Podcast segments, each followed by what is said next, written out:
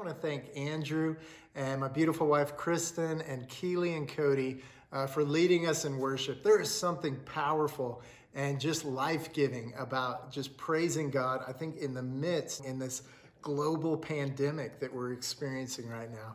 And so uh, we hope you're encouraged by this message. We hope you're encouraged by the music. And if you're new and you've never connected with us here at Lifestone Church, uh, would you do us a favor and text to this number uh, just the word welcome? Um, the other announcement that I have and want to share with you is that life groups are starting today. If there's one message during all of this we've tried to get across to our church family, that is connect, connect, connect. Um, and one way we're doing that is continuing life groups online. And, and so we're, we're doing that, thank goodness for technology.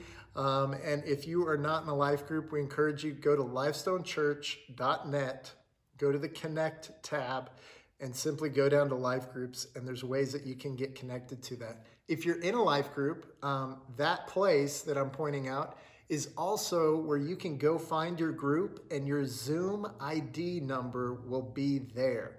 And then we want to encourage you about Easter. Easter's coming up. We got every year we do a special Easter offering, and I hope you guys got some information. We want to we want to help support Sarah Allgood and Casey as they are, are in this battle against um, uh, cancer and uh, this brain tumor that that she's been um, battling. And so pray for her, per, pray for healing, but also, man, I call upon my Lifestone Church family really to be generous towards uh, helping them out with just incredible medical costs that are coming about through all of this. And, and, so thank you for that in advance. And then as Easter approaches, we're, we're really trying to do everything we can to uh, prepare a really exciting celebratory Easter service for our church family during all of this.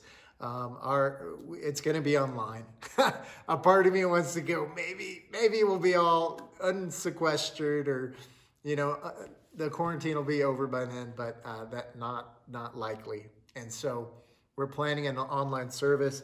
And again, we're gonna we're gonna hear some some really encouraging stories about uh, people in our church, some special stories that we want to get to you about how God has has uh, worked in their life. And so it's gonna be a special time. Uh, invite friends and family uh, still. And and uh, today we're gonna continue um, with this impact series. Let me pray. Would you pray with me? And we'll jump in. God, we love you. We thank you for a chance to still hear from your word, to connect with our church family and others. Who knows who else might be listening out there? And God, I pray your truth is just proclaimed in a clear way and that it, it really changes and, tra- changes and transforms our life, lives. Thank you, God, for loving us. And we pray these things in Jesus' name. Amen. Well, guys, uh, week two of Impact. Of course, we didn't know there was a global pandemic happening. And we planned this before, going, hey, leading up to Easter, Easter is an opportunity for, um, for you to connect and invite people to what Easter is really all about. And it's our greatest opportunity all year. More people are open to coming to church, to hearing about what Jesus and the resurrection is really all about on that day than any other day. And so we said, hey, let's really encourage people that God has called them.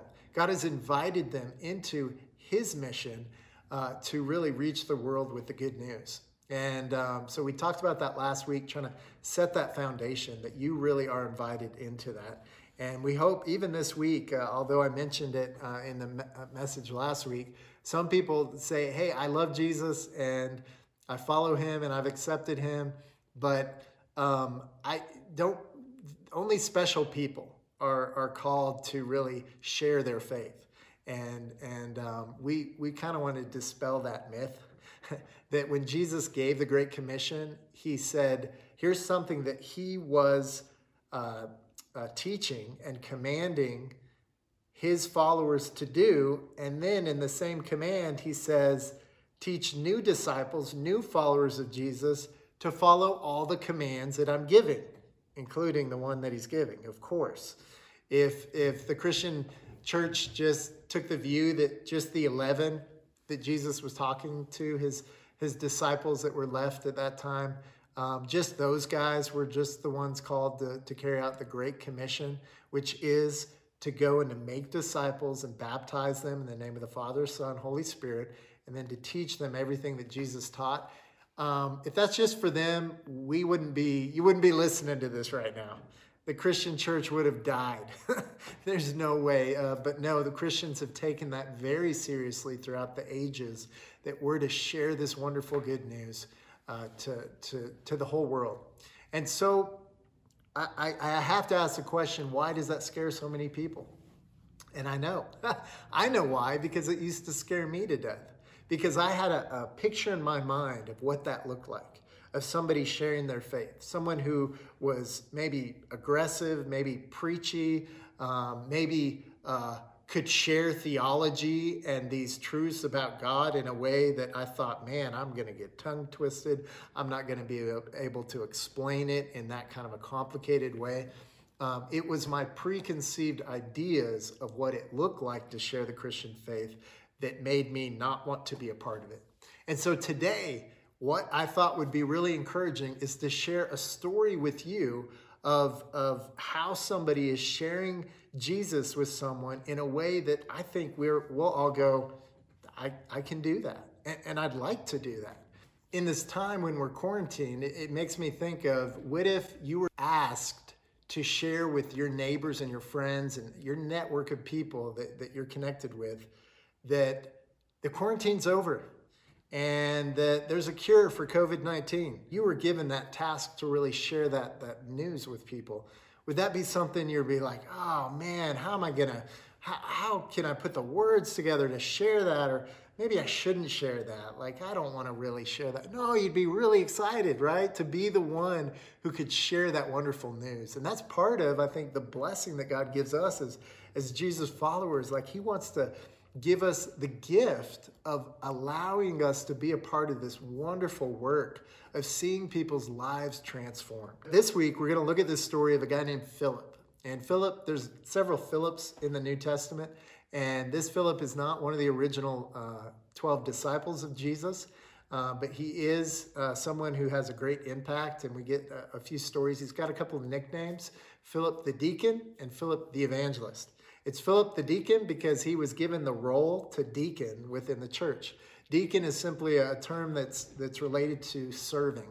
And so he was asked to serve and help take care of the needs. It's really to uh, to to take care of needs that were happening in the early church that came about. And this is kind of a whole side story, but it's interesting in what we're dealing with right now. Came about because the early church wasn't fulfilling the Great Commission instead of going back to the communities that they came from to share the good news, they hunkered down in Jerusalem. Now, why were they in Jerusalem? They were there for the day of Pentecost, one of the big Jewish festivals and celebrations that they uh, celebrated, and, and they came uh, on vacation, really, to come do that celebration. And that is when God started the church. The Holy Spirit comes there's miraculous signs because God gives us evidence for our faith. It's not blind faith. So there's miraculous signs showing this is really God at work. And the church starts. And the natural tendency of the believers are to gather together. We talked about that last week, the 99 coming together. And Jesus has to give us so many illustrations and teach us and show us by example that we're to go after people not a part of the flock, not the ones who have been made righteous through Jesus, but to go after people who need Jesus. But that's what they wanted to do, even though they had clear instructions early on to go and to share this good news. And so what happened though is because they hunkered down in Jerusalem, man, they ran out of vacation money and they ran out. I mean, their livelihood was in other places, but they thought, well, Jesus is coming back, so we're all good. Now, listen to me as you hear a lot of voices out there now during this global pandemic. We've gotten in trouble for predicting Jesus's return. And, um, you know, Jesus, as he taught about it, it wasn't something that we were to predict and to put on a calendar and to uh, use that in some way to manipulate people because that's what's happened. Really, a lot of often false teachers that use Christianity have used the return of Jesus to manipulate people and to cause them to, you know, give up all their possessions and to do crazy things out of fear. Look at human history. we do horrible things and irrational things based on fear. And Jesus hasn't given us a spirit of fear. Um, even in the midst of all this, I want to encourage you guys out there who are just living in fear and unnecessary worry. Now, there's a level of worry and concern that, that is appropriate, but not the level that rises to going, God's not in control. And I'm, I'm worried about, you know, I'm so worried and anxious, it's affecting my, my health and, and all these kind of things. No, no. In the midst of whatever's happening, Jesus promises us a peace. Getting into the story of Acts 8 26 and Philip, this is how he shares his faith. And I hope this is encouraging in the last few minutes we have to look at it. Um, Acts 8 26 says, For Philip, an angel of the Lord said to him, Go south down uh, the desert road that runs from Jerusalem to Gaza. And so, right away, um, number one, I've got some points for you to, to consider. Start with prayer. And that may sound kind of generic and like, oh, yeah, of course, that's what, what you start out with. Um, but prayer is simply connection with God communication with God. The foundation of a relationship with anyone is communication. You cannot have a relationship with someone if there's no communication.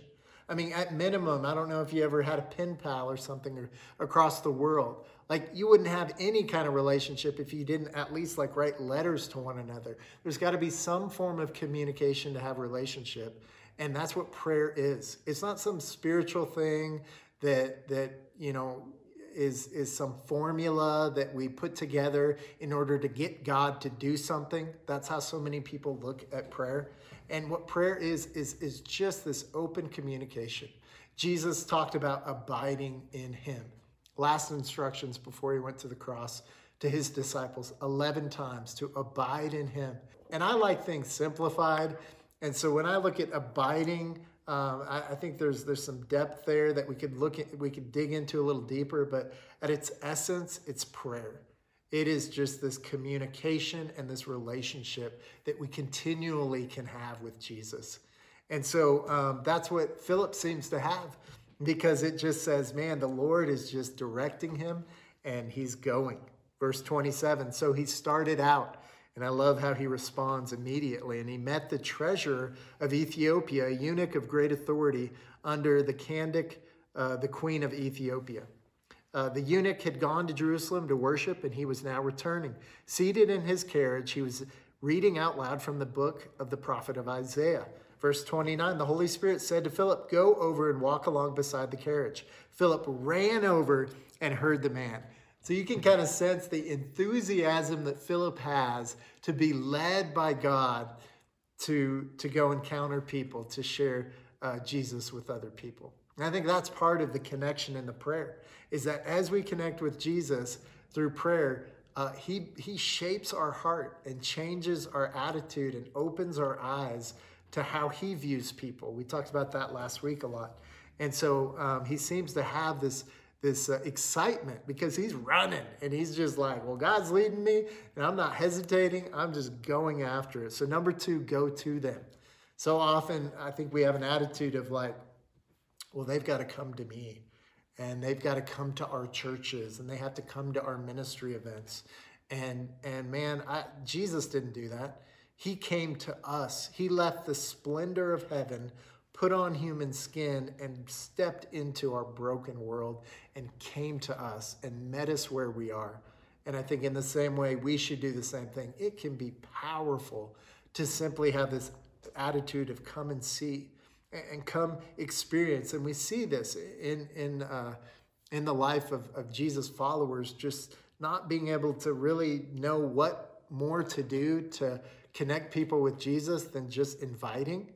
But but sometimes we I, I just don't want to leave it at that. Like all I want you guys to do is invite people to a church service. Um, man, I, I don't think we're gonna have the kind of impact, the whole the whole idea of this series, if that's all we leave it at. Is hey, I'm the professional gospel presenter guy, and you just bring them to me and they'll have this service and they'll be impressed with the music or something, and then I'll share with them Jesus because because I'm the guy who does that. No. So I want to encourage you to go to them. And what that looks like, I think, is being involved and connected in our community. it goes on in verse 30. Reading from the prophet Isaiah, Philip asked, Do you understand what you are reading? So um, he also sa- he also listens. He runs up and heard the man. Uh, so my third point is listen and ask questions to understand. If we're listening to people and we're asking questions not as a canned presentation like a a you know aggressive salesperson asking a question so you say yes 10 times. So at the end of the presentation when they ask you to buy something you'll just be so used to saying yes that you say yes. Yeah none of us like that. I don't think god wants us to present jesus as some you know manipulative sales pitch at all um, and if someone does come to christ through that means i think there is some danger in them understanding what decision they're making, the you know the authenticity of that decision if they're really making it. And so I love that he is hearing and listening to what he's saying and he's asking questions, not canned presentation questions to get a desired outcome, return, close question, yes, no. Hey, do you hate Jesus or do you love Jesus? Some, do you want to go to hell or do you not want to go to hell? I don't know. Let me think about that but but questions to really understand where the person is, what is on their heart, how open they are to you continuing, you know, to share something, or if you need to just love them more and build the relationship more, whatever. But questions to understand. Um, and then verse 31, it says, The man replied, How can I? And he's asking, Do you understand what you're reading? Because he's listening, that he's reading out loud this uh, the book of Isaiah in the Old Testament, which gives a ton. Some people call it the fifth gospel. is all this information, all this prophecy about Jesus. And the man replied, How can I unless someone instructs me? And he urged Philip to come up into the carriage and sit with him. Um, number four, love people so much that they want to be around you. Great point, right? Love people so much And in this short, brief encounter that Philip has, this person isn't rejecting them and going, I don't want to hear what you have to say. Quit preaching at me. I one one instance that I remember, um, I was in Las Vegas. Uh, this is actually on my honeymoon. Yeah, Kristen and I went to Las Vegas for our honeymoon. We had a very small honeymoon budget, and one of our goals was to get on a plane and go somewhere we said, you know, not we didn't want to just be around where we were, like go to a whole different setting, and and so uh, the cheapest get on a flight and go somewhere different than than West Texas where we got married uh, was Las Vegas, and so we went to Las Vegas uh, for our honeymoon. And I remember we were at the Paris uh, casino because I thought that was like romantic. I can't. I'd rather take you to Paris on our honeymoon but I'm a youth pastor, so we're going to go to Paris, Las Vegas.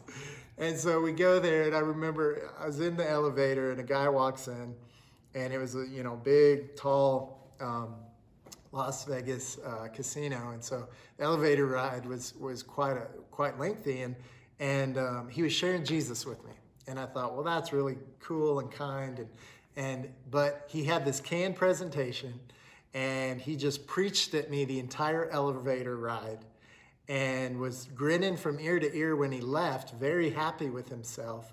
I couldn't even spit out the words. The, the presentation was such this forceful preaching thing at me that, hey, I love Jesus. I'm actually a pastor, and and I, I couldn't even get that out because of, of his idea that I'm sure he went to some training on how to share your faith and and you know you got an opportunity in the elevator and you know i'm sure he walked away with a story of you know proclaiming you know sharing jesus with someone um, and, then i still I, I, even you know and well what's wrong with that? Well i had to filter through like i, I was kind of offended. I, I kind of felt preached at. I, I felt like i wasn't understood. I wasn't inviting in i wasn't open to what he was saying um, because he didn't seem to care about me, he cared about getting this presentation out to me so that he could feel good about himself and what he had done. Um, and that may even sound kind of judgmental, but man, I walked away going, that was just sad. um, and not effective. And I wonder, you know, if that even pushed people away and w- made people more want to avoid anyone who was trying to preach and shove some message down their throat, because that's what I felt like. Um, and that's not that, that's not what happens here. Uh, Philip, his encounter with this guy who is open. So first of all, Philip's hearing and listening to the point that he knows that this is someone who is open to the one true God, actually worships the one true God. He has some some knowledge and is reading and looking at spiritual things in the Old Testament. He even has a familiarity with scripture.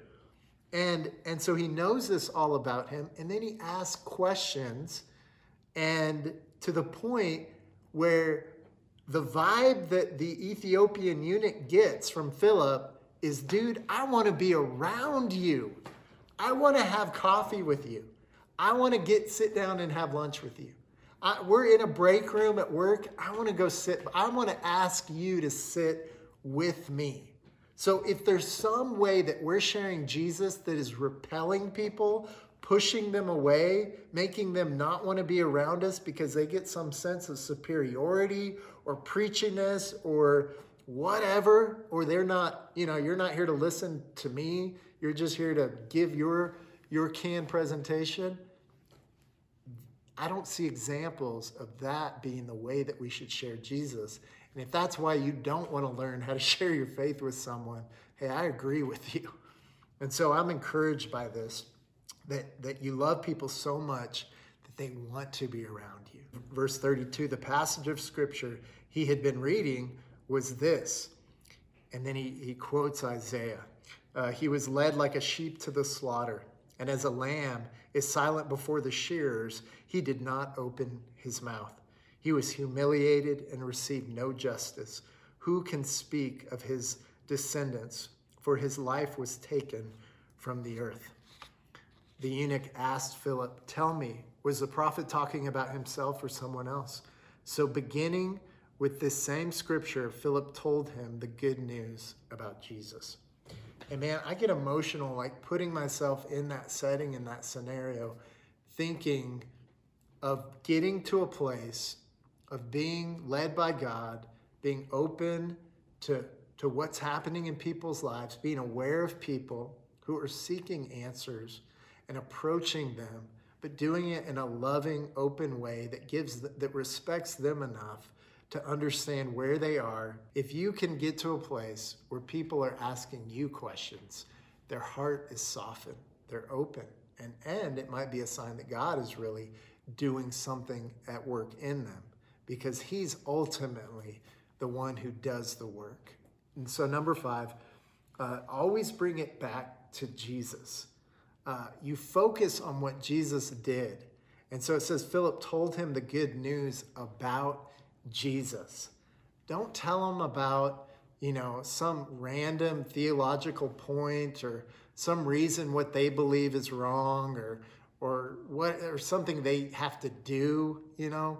Uh, the message of Jesus is not something they have to do. Well, you just need to go to church. I talk to a lot of people about you know, Jesus and Christianity, and they're like, yeah, no, I should go to church. I'm like, no. I, I try to try to surprise them that. Like, I don't care if you go to church or not. I, I care if you know Jesus. And then, you know, if Jesus gets a hold of you, you're to want to go to church. So I don't care about that. Well, I know I should, you know, live a better life or something. I don't, I'm not trying to get you to live a better life.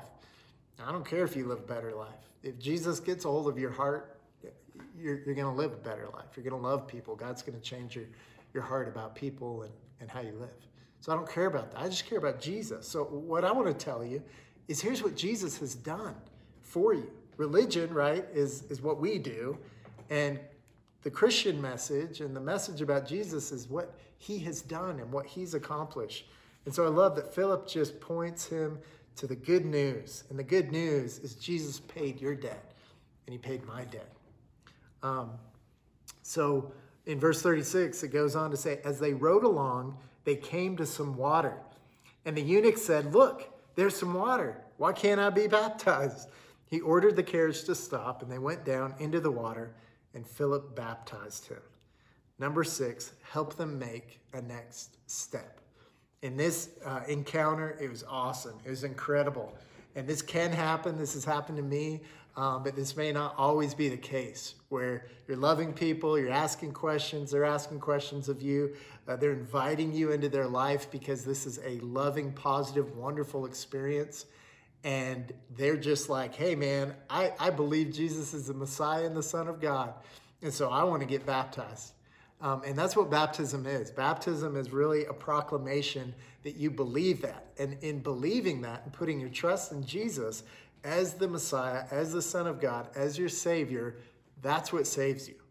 And then being baptized is proclaiming that, yes, I've done that. And I love this example because there's no requirement for baptism.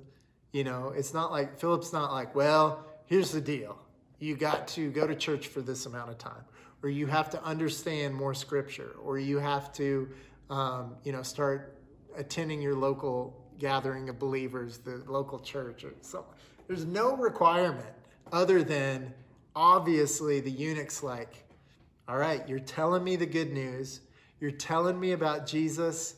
I'm in. I believe that. I trust that Jesus is my Savior and that He died on a cross for me. And he simply says, I want to get baptized. The other thing I love about this is the eunuch makes it not about him. He doesn't say, Man, I'm pretty important. And this is an incredible ceremony and, and special thing that we're going to do, this whole baptism thing. And so I want to make sure, man, uh, I'm high up in the Ethiopian government, and man, we've got these beautiful pools um, that we've created in the town center, or or there's just this magnificent lake up up in this certain part of our town, or or in our you know empire that is the uh, Egyptian empire at that time. He, he, so that I can be baptized in this incredible way. I've run into a lot of people, they don't get baptized because they're trying to set up this scenario for themselves to get baptized in this powerful way and what we're doing, and I don't think this is intentional, is we're making baptism about us and some experience that we're trying to create. And man, when I think of the most powerful baptisms in the New Testament, this is the number one that comes to mind. And I think it's a mud hole on the side of the road. Don't make your baptism about you and about some experience and some setting that, that you think is going to be more powerful. Here's what's powerful obeying Jesus. And Jesus gave these clear instructions make disciples and baptize them in the name of the Father, the Son, and the Holy Spirit. So get baptized in your bathtub. Uh, the only requirement here at Lifestone is that it's a believer. That, that, that kind of makes sense that the person actually baptizing you, it's, it's given, the instructions are given to people who are Jesus followers. And so the only requirement we put on, on someone being baptized is that they are a baptized believer themselves. That's it. And so we love to celebrate it with you here at Lifestone. Uh, on Easter, we're going to have some baptisms. Um, we're going to maintain all the guidelines that they're recommending that we do, but it takes two people to get baptized. And um, we, uh, if you want to get baptized, contact us. Again, you can just text this number and just put baptized or interested in baptism. And um, we'll get back to you. And if you would like to get videoed and be baptized and celebrate that online, that'll be a great celebration as a part of our online service. Thank you for being a part of Lifestone Church Online. We hope that you join us next week as we wrap up this Impact series. Would you pray with me? God, thank you so much for this amazing passage of Scripture that is so encouraging and instructive. God, I pray that we would use your word, we would use this story as a guide to show compassion, to be led by your Spirit, and to share the good news in, in an effective way. God, I pray uh, that you would continue to work in our hearts and our lives through these crazy, uncertain days, that we would be aware of all the people around us that are full of anxiety and fear, that we would bring them the ultimate peace, which is you, Jesus. We pray these things in Jesus' name. Amen.